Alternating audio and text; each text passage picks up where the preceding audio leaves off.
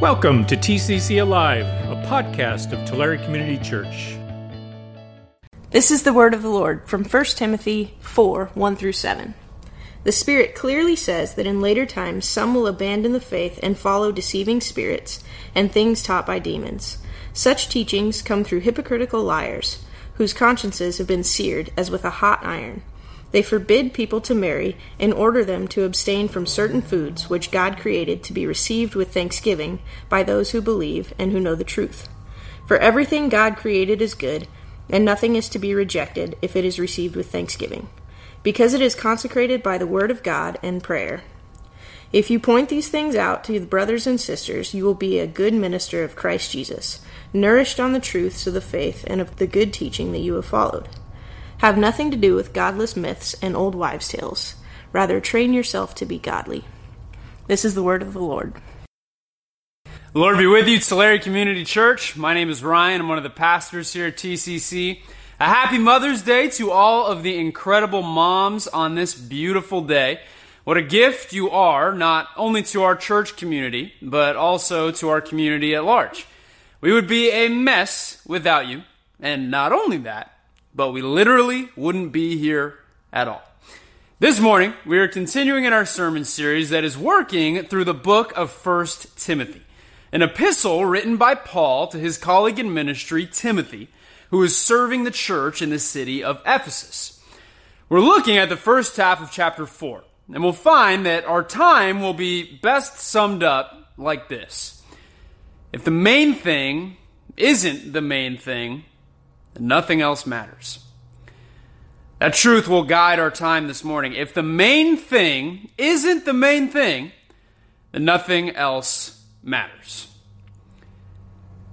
Recently, I've been slowly moving my way through a book called Deep Work. It's written by a computer science professor on the East Coast. And the core argument of the book is that our brains are really only able to focus on one thing at a time. When people claim that they can multitask, what their brain is actually doing is moving its focus from one thing to the next, but we're never actually able to spread out our focus on more than one thing at a time. Unless you're a mother, of course. So when you're filling out paychecks at the end of the month and you have the Dodgers game playing in the background, you can actually only focus on either filling out those paychecks or watching the Dodgers lose to the Giants. This is how our brains work. That's how the synapses and neurons and a whole bunch of other stuff that you don't learn about in seminary work. Now, if that's how our brains actually function, when we look around, we realize pretty quick that we're not doing ourselves any favors. For example, when I was serving a church plant in San Diego a couple years ago, I would take I would take I would bike over to a bookstore on my off day and peruse the shelves. As I did, I was always amused by the self help section. This is a relatively new genre of books, and they fascinated me on two levels. The first is that they pretty much all claim to have found the answer to living a life of happiness and fulfillment. You think, wow, somebody finally figured it all out, huh? And then two weeks later, I'd walk back in there and see a whole set of brand new books that claimed that they had the secret to happiness and fulfillment contained within their pages. Pretty funny. The second observation was the more overwhelming. Live your perfect life in 12 easy steps. Feel 20 years younger with these seven daily practices. Become the millionaire next door with these nine fail proof financial principles. If our brain can only focus on one thing at a time, no wonder these books recycle themselves so quickly. But also, amidst the onslaught of the advice, it is so easy to lose the forest through the trees, to come up for air after doing a hundred things and ask, why was I doing that again? Do you ever feel this way? Claire and I live right by a softball field complex there on La Spina, and it's wonderful to hear cheers and commotion on a Saturday morning after a year of silence. But as youth sports are ramping back up, are you finding yourself asking on your way to the second day of a tournament in Bakersfield, why is my daughter on two travel teams again? Why did I agree to take on even more sales territory when I had when what I had was plenty and I see my family even less now again? Why do I feel such a compulsive need to exercise so much even though the aches and pains and injuries are probably my body's way of telling me to stop again? Why did I say yes to adding another volunteer opportunity, another board position when I know I'm close to snapping again? My brain can only handle one thing at a time. Will someone please remind me what that one thing is supposed to be? Our passage from 1 Timothy is getting at a similar question. We only have seven verses, so let's work through them to see what God's Word might have to say about this question. Paul starts out our passage with a bang. He says in verse 1 The Spirit clearly says that in later times some will abandon the faith and follow deceiving spirits and things taught by demons. Paul does not say how or through whom the Spirit speaks, but only that the Spirit doesn't mince words.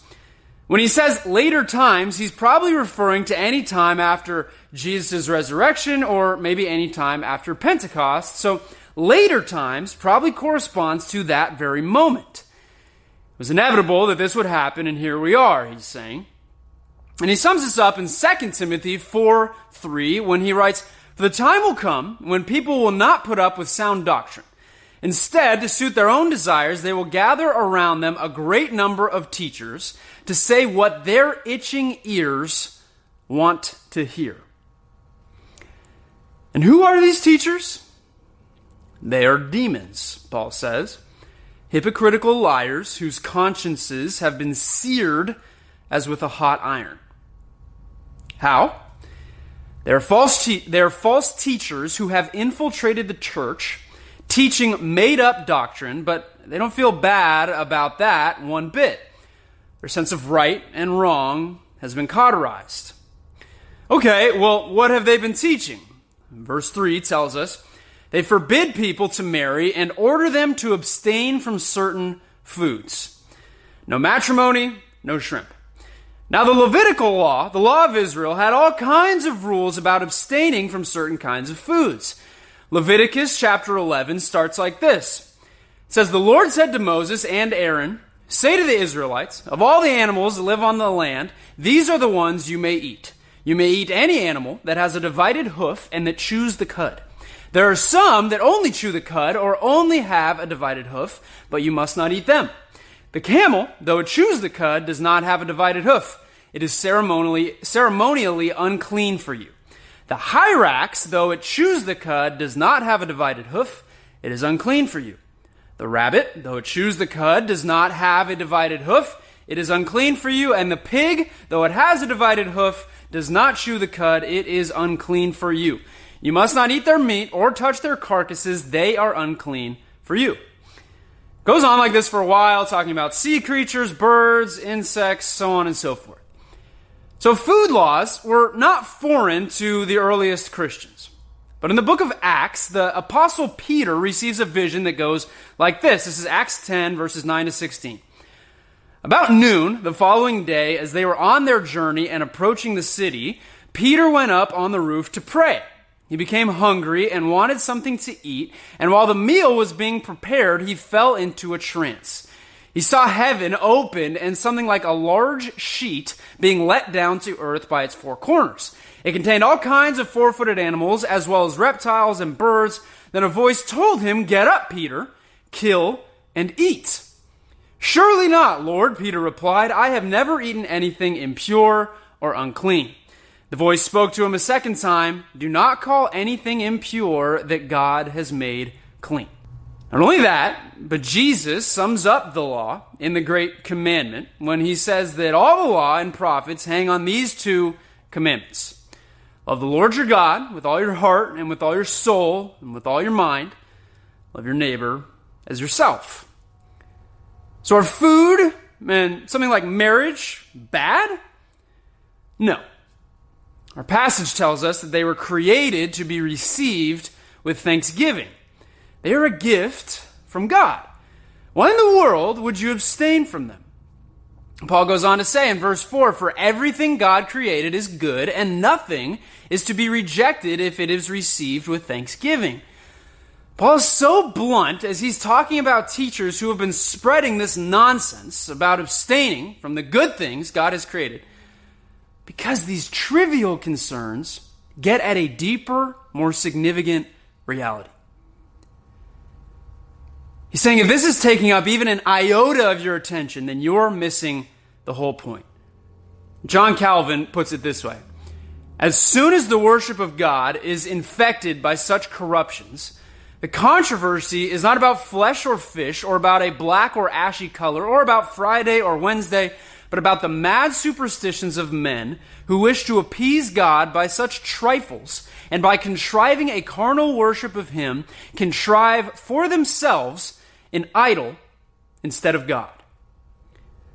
Essentially, attention to this stuff is nothing more than superstition, creating an idol to worship instead of God. Now, this sort of issue is not isolated to the Christians in the churches of Ephesus in this letter. Paul writes passionately about a growing curiosity in circumcision in the book of Galatians. He writes against that. In church history, we see all kinds of movements that tried to multitask when we know that any of us are only capable of focusing on one thing at a time.